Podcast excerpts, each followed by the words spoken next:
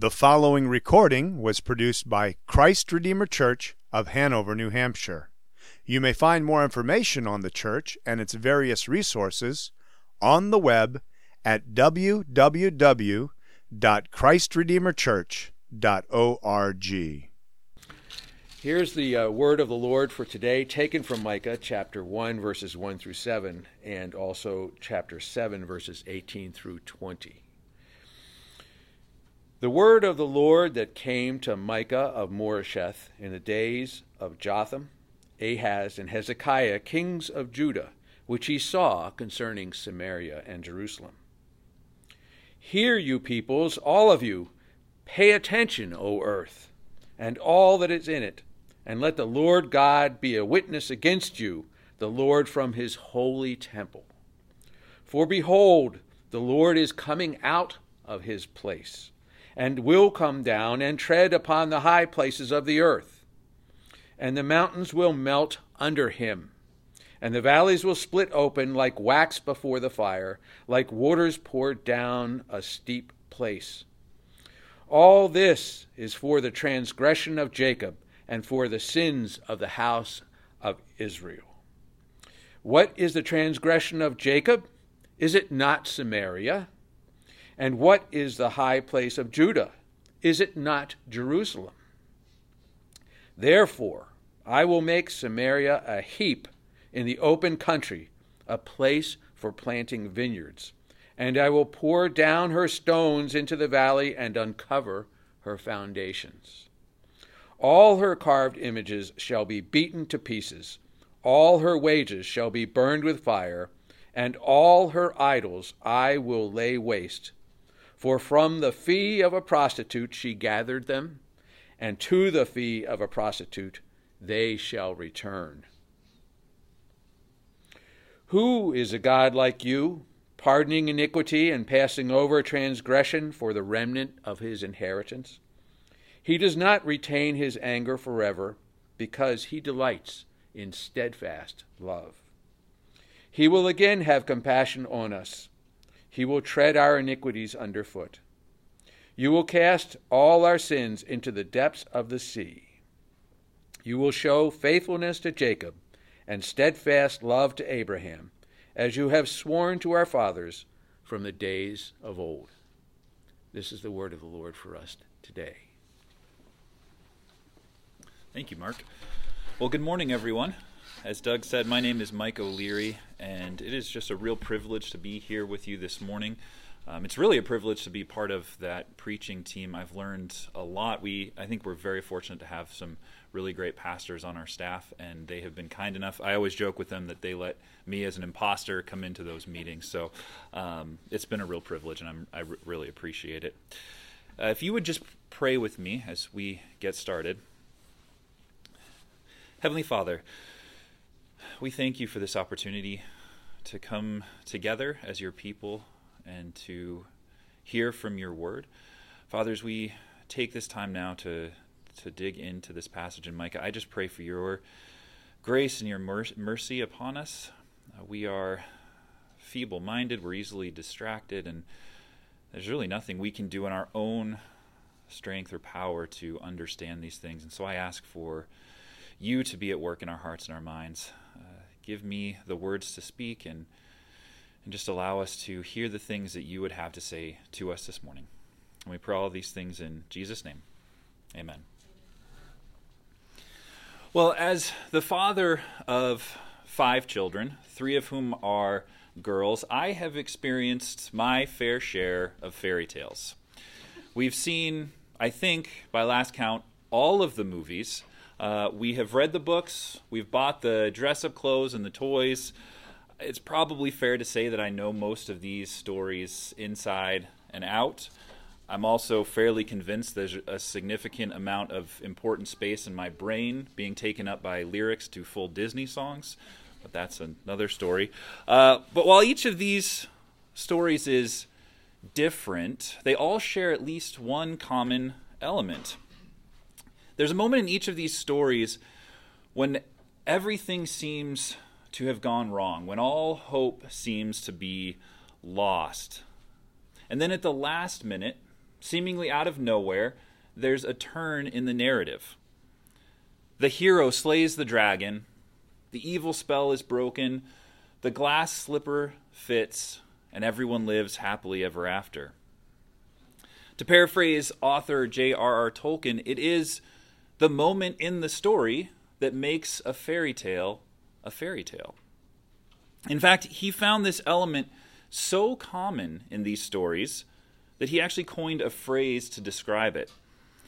He called it a eucatastrophe, literally a good catastrophe.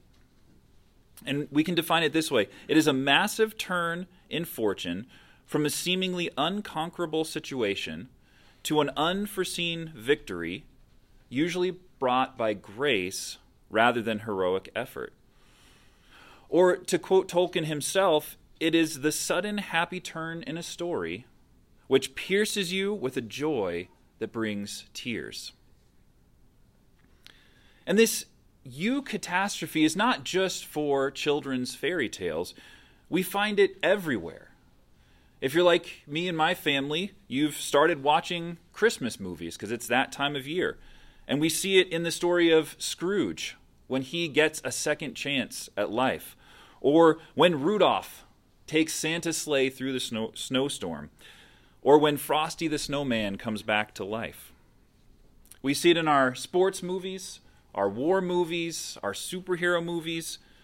We even see it in romantic comedies when the girl gets the guy even after everything seems to have gone wrong in the relationship.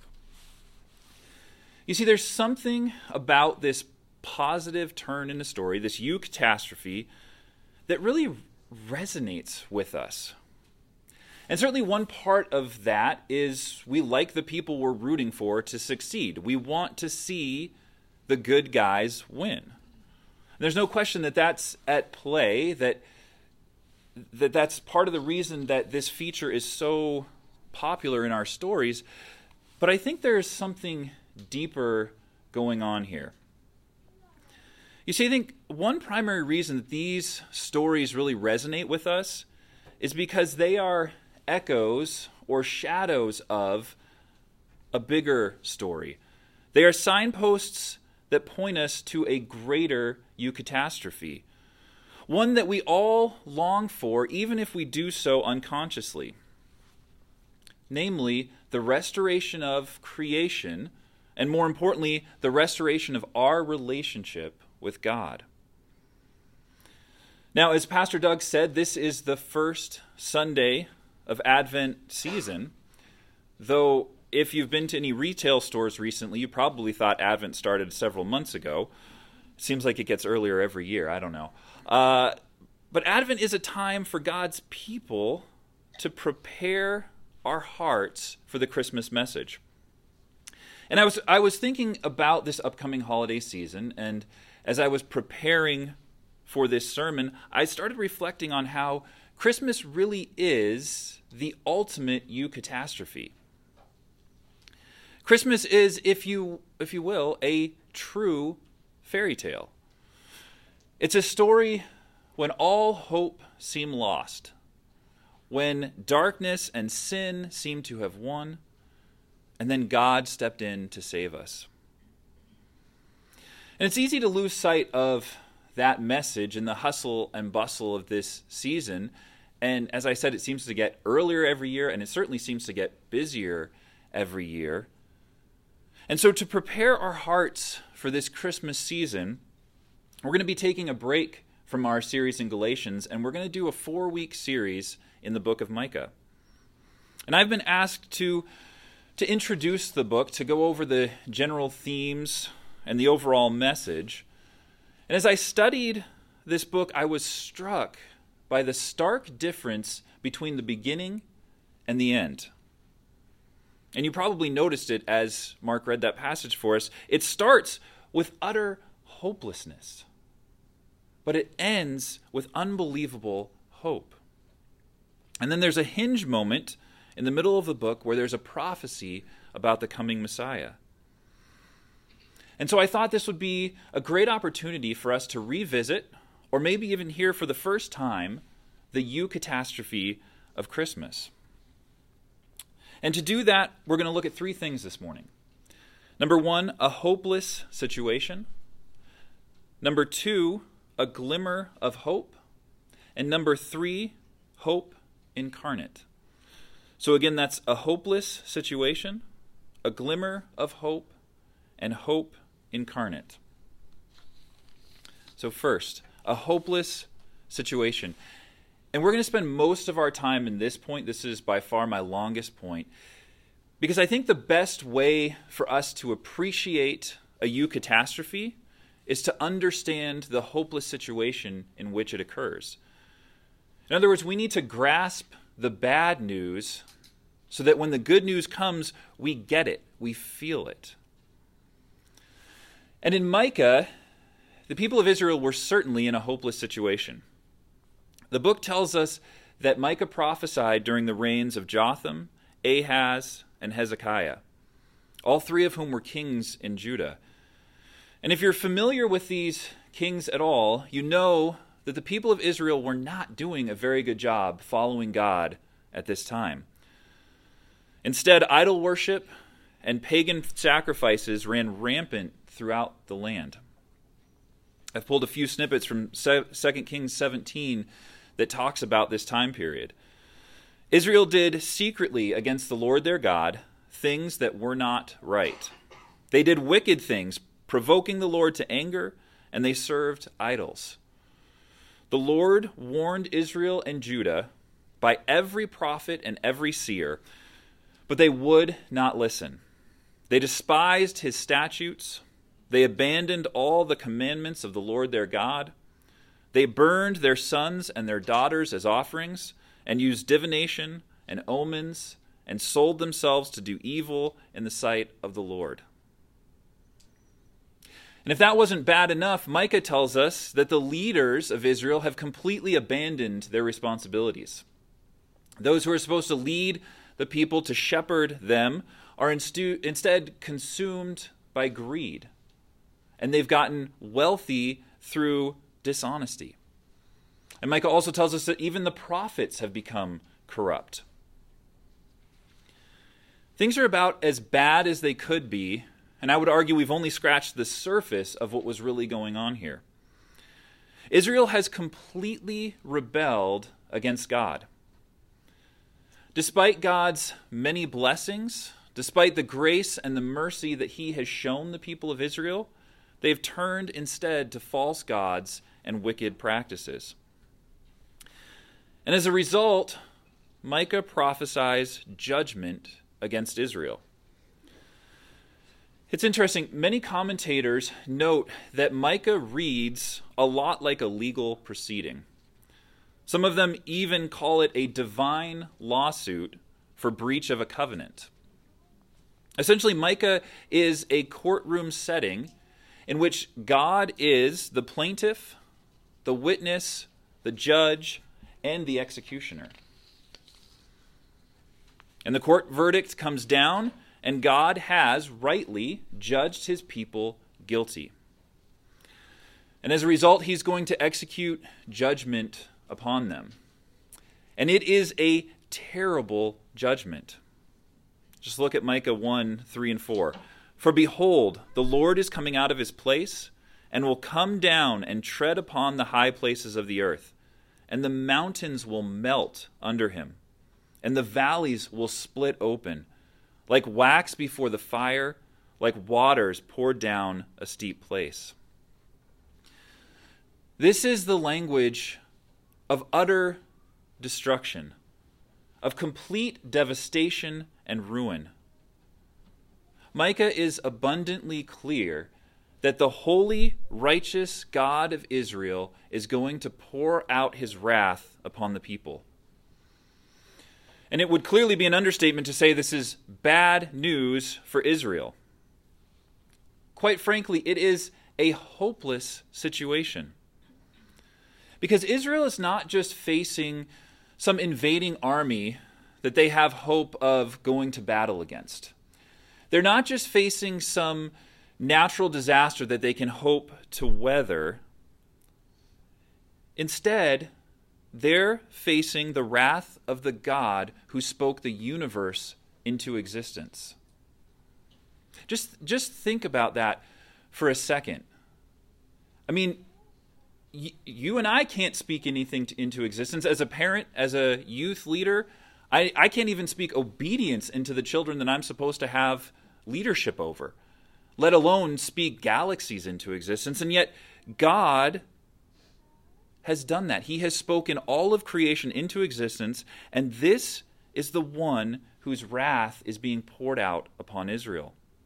The one who could make mountains melt and valleys split open.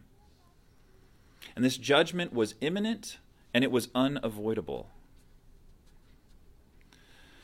Now, in our modern, so called progressive culture, we don't really like the idea of judgment.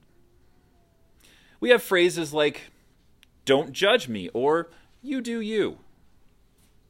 Our culture may accept a God of love, a God of forgiveness, a God of tolerance, but a God of judgment? Yeah, no, no thank you. But the Bible doesn't shy away from the idea of judgment. We find it all throughout the pages of Scripture. And yet, often as Christians, we're tempted to make excuses for God, to try to explain away the more difficult passages of Scripture. And so here, maybe we say, well, yeah, we don't really love judgment, but I mean, Israel deserved it. Look at all the terrible things that they were doing. Really, they, they had it coming. And it seems like, in some senses, we're okay with judgment if we feel like the people being judged deserved it. I mean, we like in stories when the villain gets what's coming to them. But here's the problem you see, Israel is not some exception to the rule, as if they were especially bad and the rest of us are pretty much okay, and so we get a pass. Rather, Israel's rebellion is representative of all humanity. The Bible makes it clear that there are no neutral parties. In our fallen state, we are enemies of God, and we are in active rebellion against Him. But maybe you object. You say, "But I've, Mike, I've never worshipped physical idols. I've never sacrificed my children to false gods, and that's a good thing. Don't get me wrong. That's good. Uh, but let me ask you some diagnostic questions. Does your life look like a life of someone who prioritizes God and His commandments above all else? Or does your life revolve around something other than God? Or let me ask you this Do you love to follow God's law, every single piece of it? Or do you pick and choose? Do you make excuses for the things that you don't really get right? Or do you just ignore some of it altogether? You see, the, the Bible tells us that idolatry is much more nuanced than just physical idol worship. Idolatry and rebellion are really matters of the heart. And in that, we are all guilty. But then maybe you say, okay, Mike, I'll buy that. I'll buy that I'm guilty of some, some stuff. I've done some things, but I mean, I, I live a pretty good life, right? Is it really that bad that I've done some things that are wrong, that I sometimes prioritize things other than God? Do I really deserve destruction instead of just a slap on the wrist? But the reason we think like that is because we're much more sympathetic to sinful human beings, because we are sinful human beings, than we are to a holy God.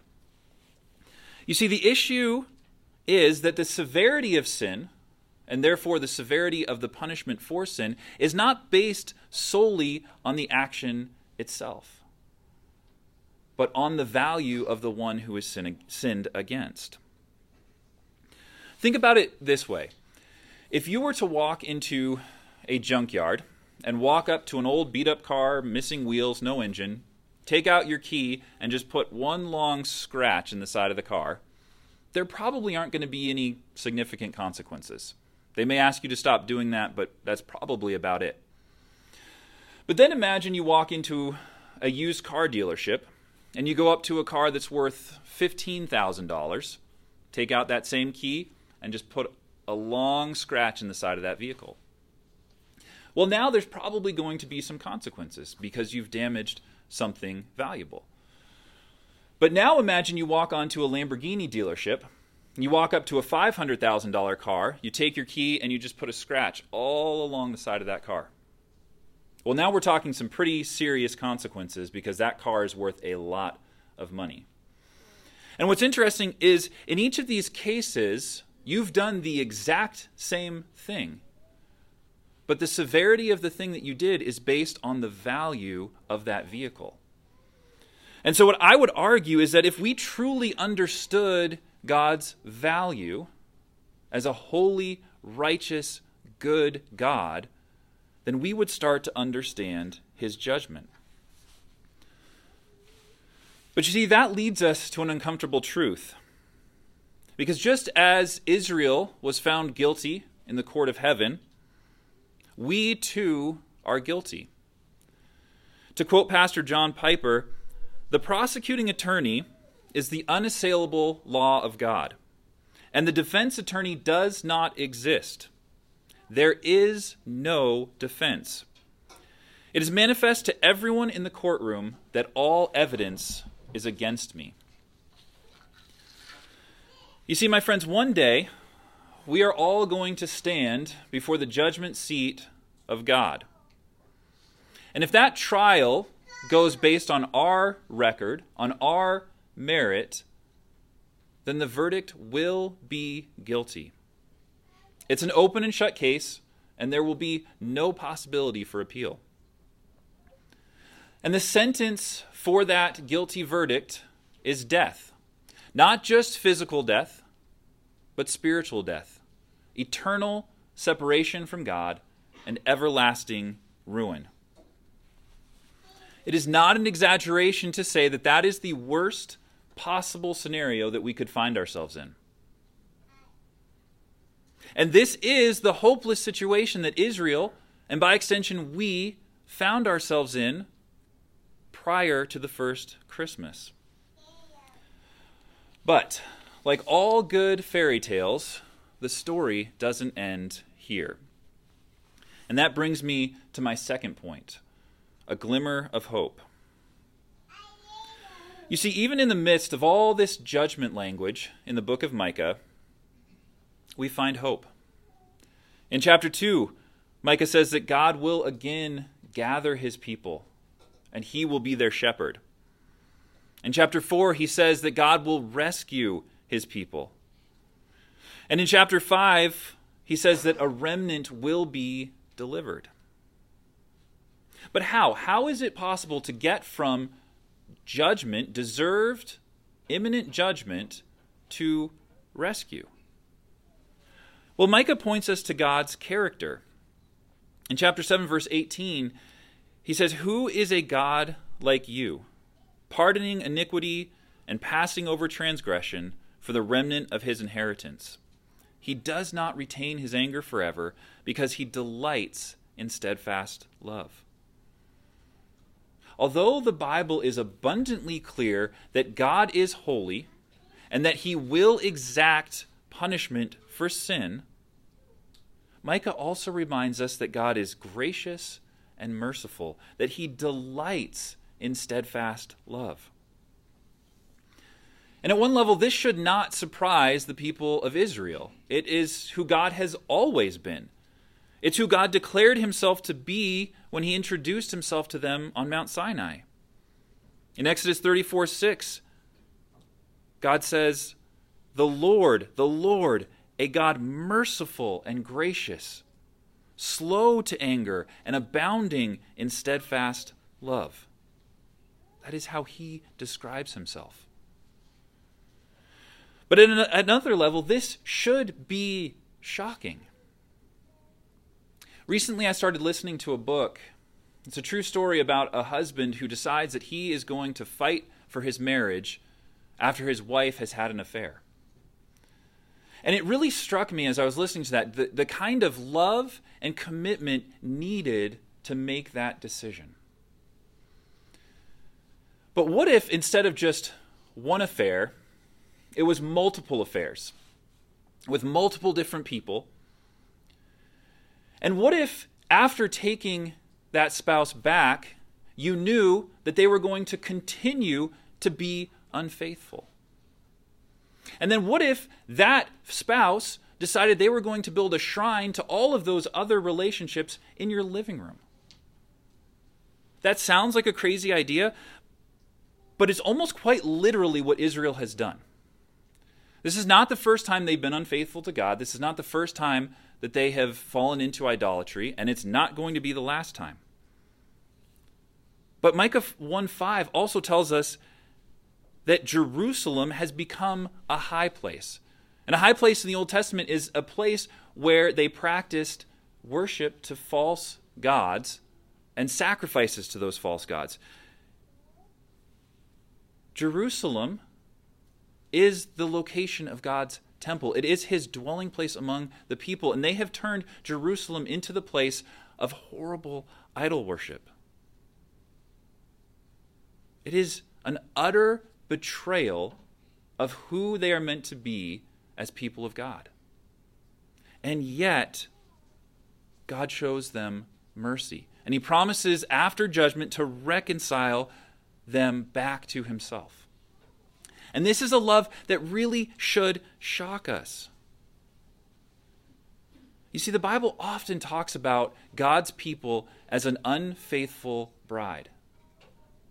But it talks about God as a faithful bridegroom. Faithful despite all of our unfaithfulness. Not because God is desperate or in some way needs us to be in relationship with Him, but because we desperately need to be in relationship with Him. You see, Micah's reminder of God's mercy is great news for the people of Israel. And it's great news by extension for us. Because while the people of Israel have sinned and rightly earned God's judgment, God is going to continue to show them mercy, and He's not going to abandon them. But you see, there's still one problem, and maybe you've picked up on it already. Although God continues to be merciful to the people, the people keep rebelling. God spares his people, and they go right back to their sinful ways. It is the story of the Bible. Human history is really one long, miserable cycle of sin leading to judgment, of God's mercy leading to restoration, and that restoration leading right back to sin. You see, the unfortunate reality is that left to our own devices, we can't not sin. In our fallen human nature, rebellion is our default and only state. And no matter how hard we try, we fail and we bring judgment upon ourselves. And so, while God's mercy is wonderful and shocking news, if we were going to get out of this cycle, something had to change. And that is why Christmas is such good news. That is why it is the ultimate eucatastrophe. And that brings me to my third and final point hope incarnate. You see, in Micah 5, we find this seemingly obscure passage. It says, But you, O Bethlehem Ephrathah, who are too little to be among the clans of Judah, from you shall come forth for me one who is to be ruler in Israel, whose coming forth is from of old, from ancient days. You see, although Israel did not know it at the time, this short verse is prophesying the moment when everything was going to change. When God was going to solve the problem of sin in a way that no one expected. You may have noticed that this verse sounds familiar to you, even if you're not all that familiar with the book of Micah. And that's because it's, it's quoted in another place in the Bible. In Matthew 2, around the time of the birth of Jesus, the wise men come to Herod. And they tell him they're searching for the king of the Jews. And Herod, like any secure king, freaks out.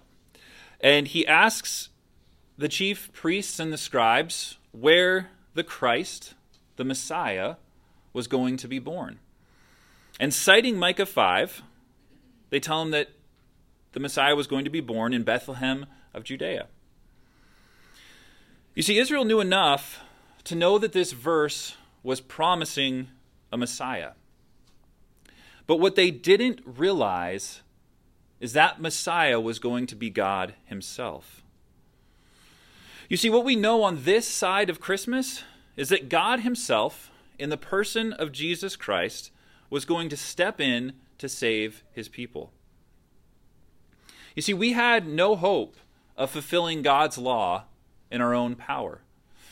And so Jesus came to fulfill God's law on our behalf. And we deserved nothing but God's judgment for our sin. But Jesus came to take our judgment upon himself. He came so that we might be set free from sin and so that we might be made right with God. And this should be more than enough. But the story doesn't stop there. Because of what Jesus did, not only does faith in him free us from sin and spare us from judgment, but we are brought into relationship with the one who loves us so deeply. And we get to share in all the riches of heaven. And so I hope now we can see a little clearer, or maybe even for the first time, why Christmas really is the ultimate eucatastrophe, why it is the true fairy tale. Because it is a story of sinful rebels who deserved nothing but judgment, who had no hope, and yet were saved, restored, and showered with blessing. All because Jesus took on human flesh and stepped into our broken world. I want to close by quoting Pastor John Piper again, and this is a, a more complete quote of what I read earlier, but I think it summarizes this really well. He says this What does Christmas feel like for me? It feels like I'm in a courtroom where my life hangs in the balance. The prosecuting attorney is the unassailable law of God and the defense attorney does not exist. There is no defense. It is manifest to everyone in the courtroom that all evidence is against me. And the judge, the son of the king of the realm, brings down the gavel. Guilty. I'm sentenced to execution and everlasting ruin. And as they leave the courtroom with me in bonds, the son judge follows me out, pulls me aside, and says, I'm going to take your condemnation. I love you. Let's pray. Heavenly Father, this is indeed good news that you have not abandoned your people, that you have not left us to the judgment we so rightly deserve, and instead you have taken it upon yourself in the person of your Son, that we might be set free. Father, this is news that should change everything for us, and yet we're so often, we so often miss it. We're so often distracted. Would you use, especially this Advent season, to remind us of the good news of Christmas, of why we celebrate, of why there's even any reason to celebrate? And would you cause that to change our hearts in a way that we can love you and love one another? And we pray all these things in Jesus' name. Amen.